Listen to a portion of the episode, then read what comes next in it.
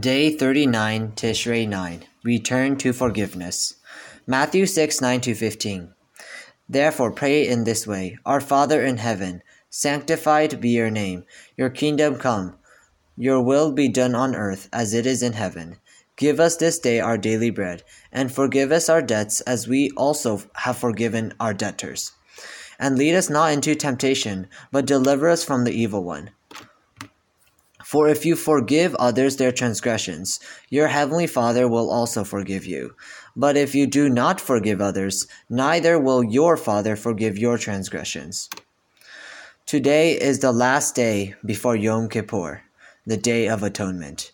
As we pray for God's forgiveness, we must forgive others too. Our sins are so great and so many.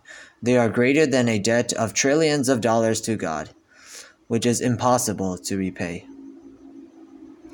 God in His grace freely forgave us.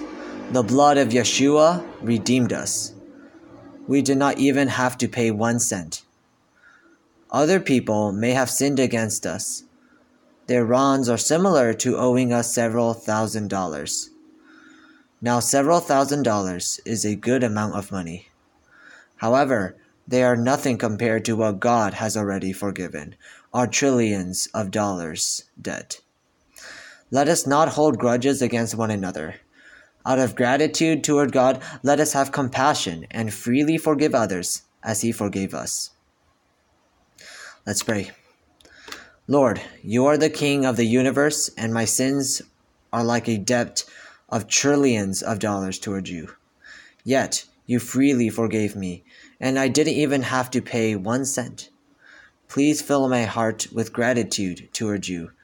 Today, I freely forgive others as You have forgiven me. Amen.